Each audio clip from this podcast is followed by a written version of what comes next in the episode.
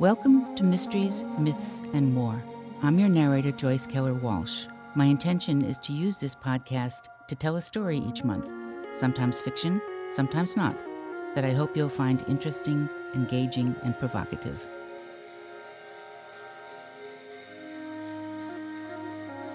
As of this writing, the United States is in enormous upheaval. We are in the middle of a pandemic with the greatest number of COVID 19 cases and deaths in the world, although Brazil, unfortunately, is becoming a close second. We have more than 40 million workers currently unemployed or furloughed due to the closing down of businesses because of the virus. And as of this past week, we have had demonstrations against the unforgivable killing of an African American man, George Floyd, by a white police officer in Minneapolis, Minnesota. There have been daily protests across America. In these turbulent times, it seems unworthy to do a non political podcast. Yet it is what I promise myself and any listeners. However, because I cannot stop myself, I've written an essay that I'll put up on my website for anyone who's interested.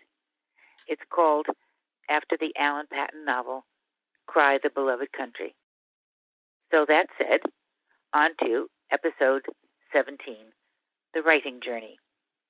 While being sequestered for a couple of months now, I've been spending more time writing and thinking about the process of writing.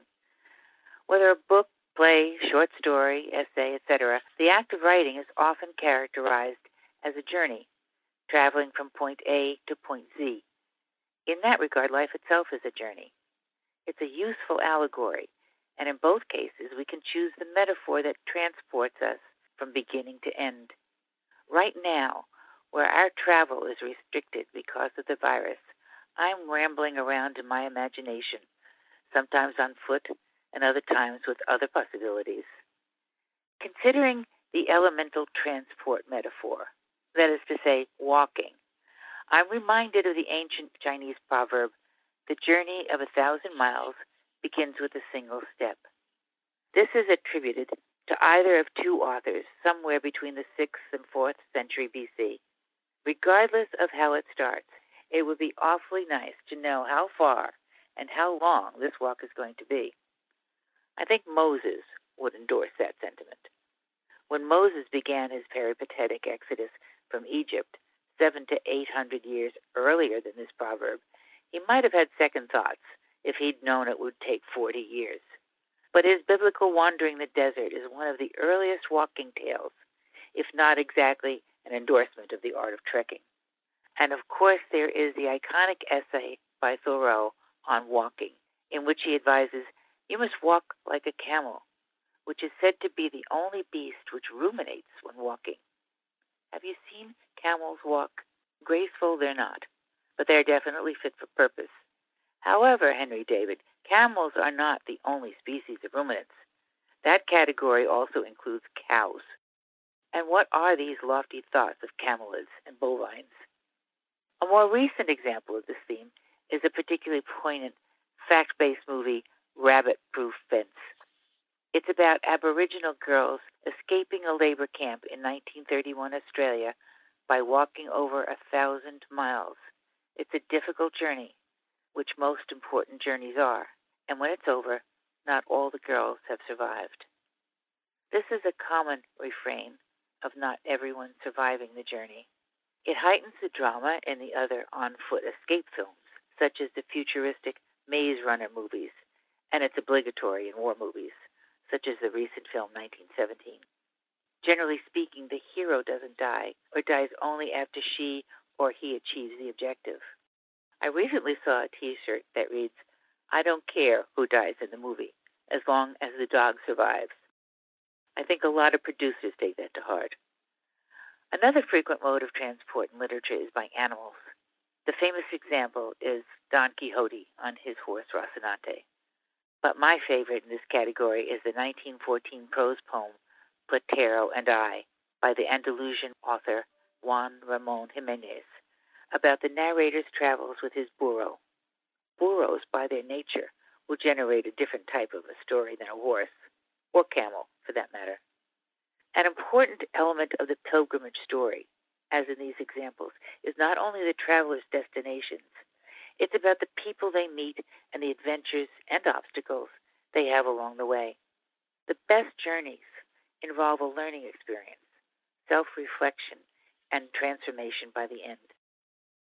Some writers have taken the transport idea quite mechanically. For example, John Steinbeck wrote The Wayward Bus, using that vehicle to tell stories of the passengers as they travel California's back roads. Although much has been written journalistically about segregation on buses in America in the 1950s, especially about Rosa Parks, I can't think of many novels that take place solely on a bus. Perhaps you can. There is, of course, Tom Wolfe's 1958 nonfiction book, The Electric Kool Aid Acid Test, about writer Ken Kesey and his band of merry pranksters who traveled across the United States in a vibrantly painted school bus, which gave rise to the classic phrase, you're either on the bus or off the bus. But sometimes you're on the bus and off the bus, as in the movie The Adventures of Priscilla, Queen of the Desert, which follows a trio a drag queen performer, a cross dresser, and a transgendered woman driving across remote areas of Australia in a tour bus named Priscilla. If you watch it, you'll laugh, you'll cry, but you'll also notice all the elements of the archetypal journey story. A recurrent metaphor for on the road tradition is travel by car. There are many examples of books, fiction and nonfiction, about car trips, including Faulkner's symbolic novel as I Lay Dying, and lots of movies. Think of the film Thelma and Louise. As for other on the road vehicles, there's the classic 1952 memoir by Che Guevara, The Motorcycle Diaries, about his travels in South America, and the notable Negro Motorist Green Book, a travel guide for African Americans during the 1960s segregated Jim Crow era, recently made into the 2018 Oscar winning movie Green Book. There are many more car trip films that you can think of, I'm sure, but don't forget Zombieland, which in its offbeat way follows the time honored formulas for on the road movies. Full disclosure, I'm a fan of the Walking Dead TV series, which is to me a continuing journey for both the living and, shall we say, non living. Journeys by airplane appear both in books as well as books made into movies. For example, Stephen King's 1995 The Langoliers. Some of the notable airplane movies are set during World War II, and some during World War I, especially with aerial dogfights. There are lots and lots of film scripts in this genre, from comedy, such as the 1980 movie Airplane, to thrillers like Air Force One and disaster movies all the way to Flight of the Living Dead, with a plot perfectly encapsulated by the title. And I already did full disclosure about this subject. Another travel by air category includes hot air balloons, as in the recent movie The Aeronauts, and the classic Around the World in 80 Days, book and film. Not strictly by airplanes, there's also travel aboard spaceship in science fiction films such as Passengers, set in 2343, and Gravity, which received numerous Academy Award nominations. Both of these qualify as journeys. The television series Star Trek, but not the movie Star Wars, follows the same on the road principles, with each episode having its own complete journey within the greater journey of exploration on board the spaceship. And let us not forget train journeys, from mysteries such as Agatha Christie's Murder on the Orient Express book and movie, and Hitchcock's The Lady Vanishes, to the animated film for children The Polar Express, the subway thriller The Taking of Pelham 123, and the futuristic graphic novel turned movie turned television series Snowpiercer. There are innumerable stories set aboard trains. By now, you're likely thinking of all sorts of examples in each of these groups, probably some I've overlooked, which brings me to my final category the water journey. Some early example in literature includes Dante's descent through the circles of hell. His epic poem takes place both on water and land, preceded by Ulysses' journeys by boat and land in the Odyssey, both depicting transformation through adversity. A narrative nonfiction book, Mayflower by Nathaniel Philbrick, is about the coming to America and follows the pilgrimage by water tradition, of which Leon Uris's historical novel Exodus is another example. As for boats, perhaps the most famous shipboard novel is Melville's Moby Dick. And possibly the most famous shipboard film is the 1997 disaster romance story of Titanic. There are so very many of these movies, but I must say that my all time favorite is the arduous voyage of the rickety steam powered vessel, the African Queen, which film script by John Huston James Agee was adapted in 1951 from the C.S. Forester 1935 novel of the same name. If you haven't seen this movie with Humphrey Bogart and Katharine Hepburn, you're missing a marvelous treat.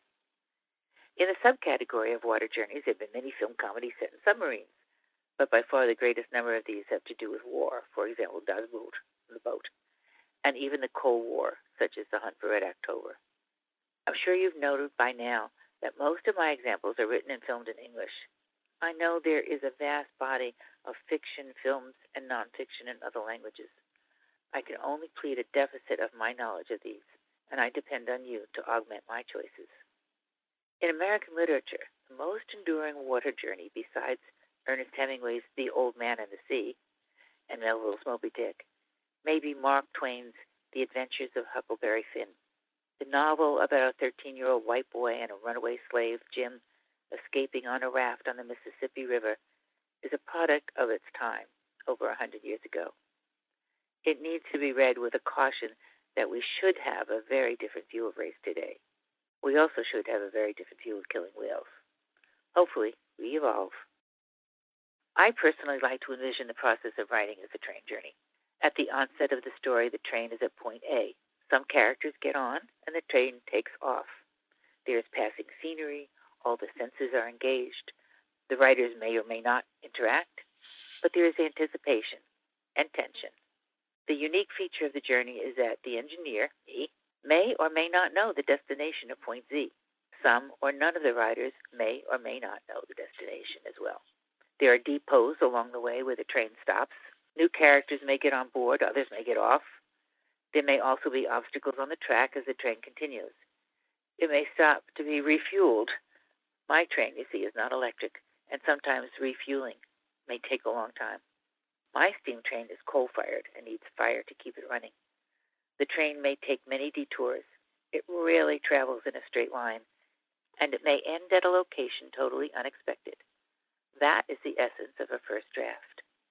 As you may easily realize, the conceit of the external journey is most compelling when it reflects the internal journey of change or discovery, mental, spiritual, physical, or otherwise, of one or more of the passengers and possibly the engineer and a subsequent transformation.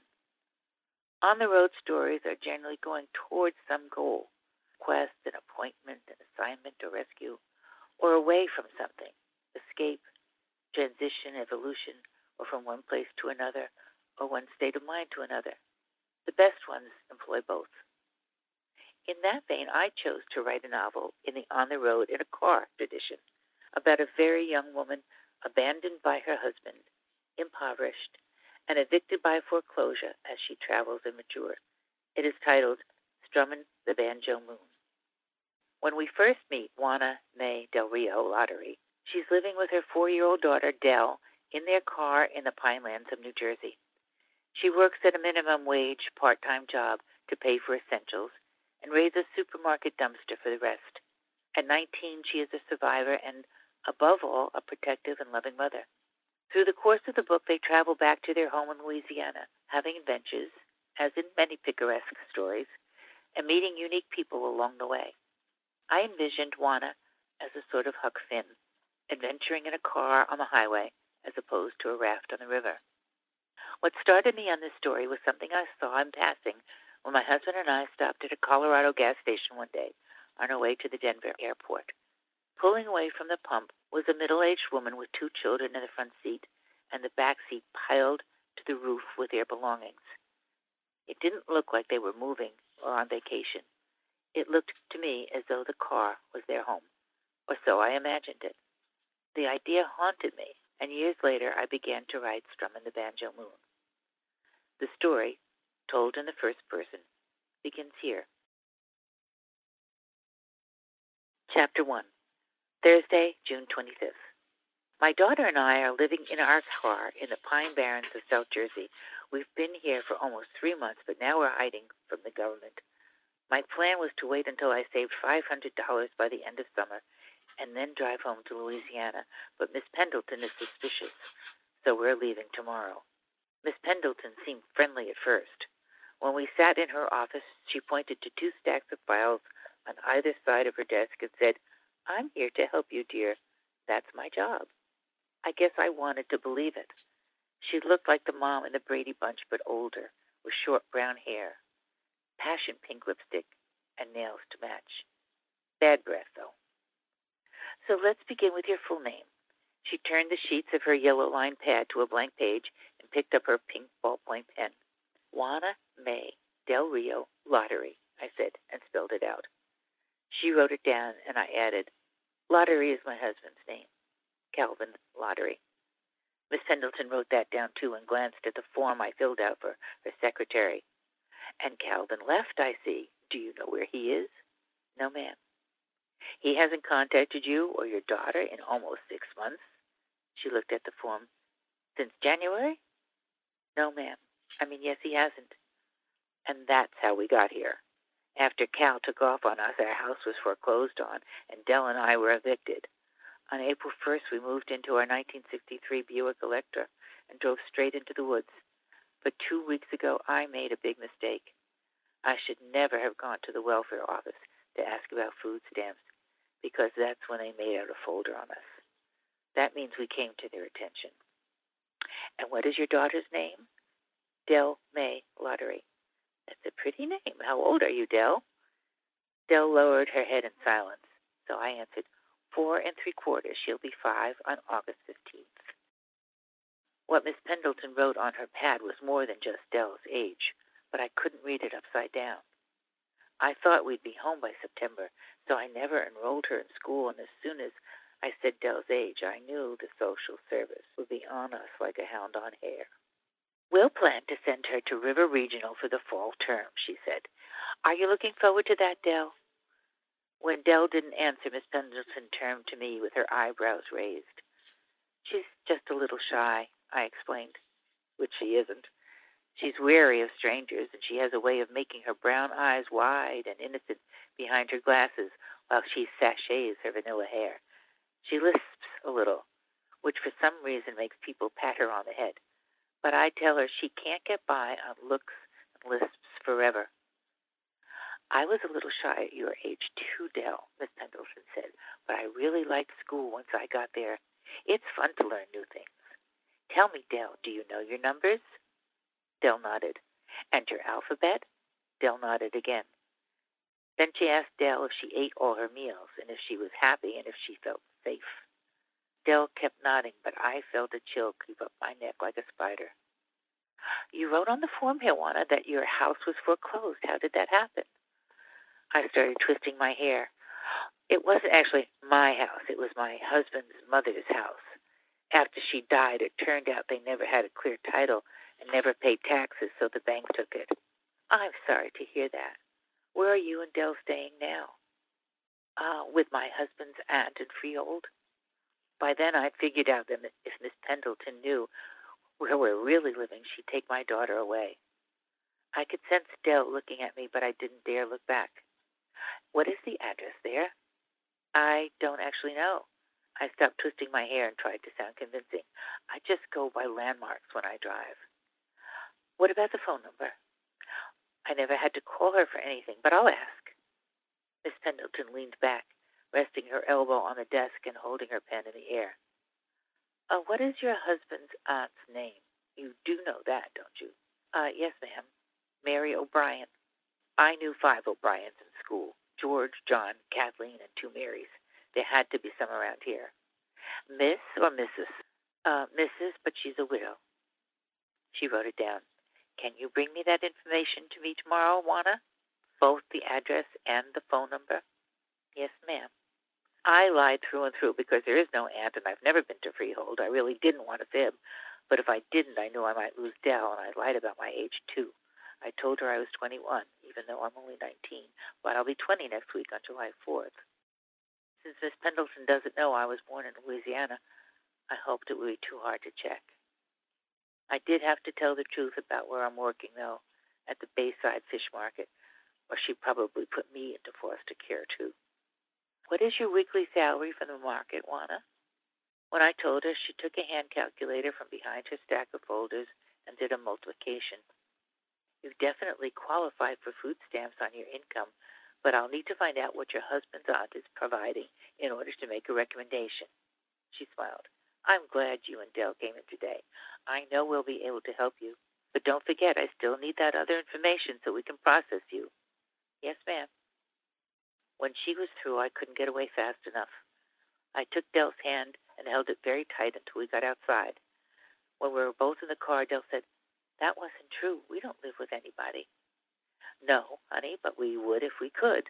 I kissed her on the forehead. Thanks for not saying anything. Won't Miss Pendleton find out? Don't worry, sweetheart. We're never going to see her again. If Mama were here, she'd scold me from dawn to dusk and sideways. She always said, You have to be self reliant in this doggy dog world. That's for damn sure. From this point on in the story, Juana is motivated both to escape Miss Pendleton and to travel home. And on the way, Juana tries to educate her daughter in the world by telling Dell stories that have a moral. Juana doesn't know any fairy tales, so she tells Dell about real people but mythologized into fables. And this is one of Juana's stories Our Last Turtle. There once was an elderly couple named Mr. and Mrs. Sunshine. Is that their real name, Mama? Absolutely. And they lived in a lonely house at the end of a long road. Is this Mr. and Mrs. Toretti? No, Dell. Now, no more questions until the end. She scrunches up her face, but I need her to listen and to think about this. Mr. Sunshine used to drive out the long, long road to get his newspaper one. One autumn morning, he saw a young man in his twenties walking along the road with a big canvas bag on his back and a little terrier dog at his side. The young man had long, stringy blond hair and looked very thin in his army fatigues, but his dog looked fit and fine. The boy, as Mr. Sunshine thought of him, continually bobbed up and down, picking up discarded soda and beer cans and stuffing them in his canvas bag to turn in for the five cent deposits. Mr. Sunshine told Mrs. Sunshine about the boy, and every day she would ask if he'd seen him and the dog. And every single morning he would tell her he saw the boy walking with his head down, his faithful companion trotting alongside. They wondered where he'd come from, being that there were very few houses around and the Sunshines knew all their neighbors. Then, one November morning, came the first sign of winter with sleet and winds. Mr. Sunshine almost didn't go out for his newspaper that day, but he had to see whether the boy would be there. So off he drove, and sure enough, there was the boy with a canvas bag on his back. But instead of the dog walking beside him, the boy had picked up the dog and held him inside his light jacket. Well, that was just too much for Mr. Sunshine. He stopped his car and asked if he could give the boy a ride. The boy and his dog got into the car, and Mr. Sunshine drove them to the store to return his cans. On the way back, he invited the boy home for a hot lunch. Mrs. Sunshine's heart melted when she saw the boy. He was so dirty and smelly, with blotchy skin and his hair in a mess. She immediately pulled out some clothes that had belonged to her son, grown up now and married, living in Japan, so they hardly saw him, and told the boy Billy to take a shower and change while she washed his clothes in the washing machine. She observed that he was a very quiet young man and seemed to do everything very slowly, unlike his dog who scampered and played and jumped right up into her arms.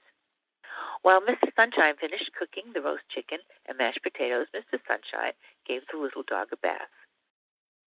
Billy, it turned out, lived in the woods. He had come back from Vietnam in June and couldn't get a job, so he had to live in his mother's house. But he didn't get along with his stepfather. His own father had died long ago, so he left the house with no place to go. He knew, he said, how to live in the woods just fine. But Mr. and Mrs. Sunshine said he mustn't live in the woods during the winter, or he and his little dog Scooter might die. They had a spare room, and he was welcome to stay with them and do little chores around the house to earn his keep. Billy talked it over with Scooter, and they decided to stay. However, Billy's little chores never did come out quite right. He attempted to fix the toilet, but forgot he left his undershirt on top, and it got flushed and stuck in the pipe. He tried to do the dishes, but wound up breaking at least one glass every time. One day he surprised Mr. and Mrs. Sunshine by Simonizing their car, but he didn't wipe it off quite enough, and the Simonize dried in streaks all over Mr. Sunshine's pride and joy. And there was the time he painted the living room and tripped over the paint can. Well, you can see what I mean. Dell nods, strictly obeying my silence rule. Nonetheless, with the passing months, Mr. and Mrs. Sunshine's affection for Billy and Scooter grew, and they found themselves quite happy to have him with them, no matter what the damage. But soon the winter passed, and the snow disappeared, and they began to hear the red-winged blackbirds and see the green shoots push up through the ground, and the willows become like yellow streamers. They saw a change in Billy. He would sit at the dinner table and slowly raise his head as if sniffing the air. His eyes got a faraway look. Then one morning in April, Mr. and Mrs. Sunshine came down to breakfast, only to meet Billy dressed in his old fatigues with his empty canvas bag. It was time to go, he told them. He was most grateful for their kindness, but he had to be outdoors again. They understood, didn't they? They said they did understand, although they would miss him, and maybe he would come back again in the autumn. He didn't say yes or no, but shook Mr. Sunshine's hand and gave Mrs. Sunshine a hug and left. Mr. and Mrs. Sunshine did not let Billy see how disappointed and sad they were. Even though he made a few mistakes, he was a dear boy, and he deserved a better life than he had. They watched him walk down the road out of sight, looking just like a turtle with that canvas bag on his back. Would they ever see him again, Billy and Scooter? Where is Scooter? Mr. Sunshine suddenly asked. Mrs. Sunshine said she didn't know.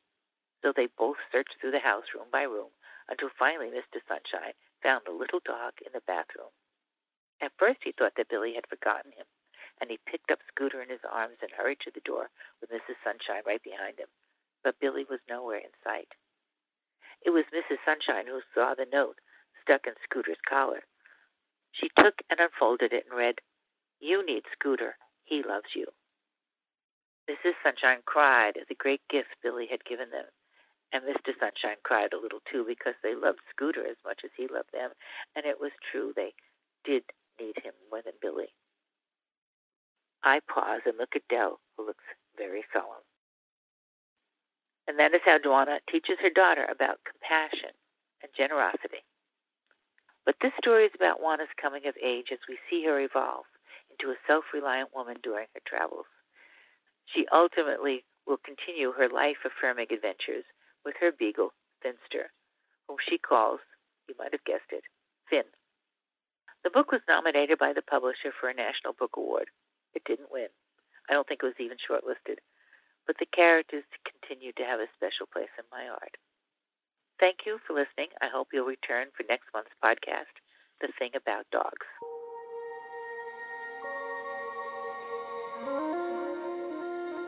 If you like this podcast, please download and subscribe. It's free, and you'll find it on your favorite directories such as Apple, Google, Stitcher, TuneIn, and more.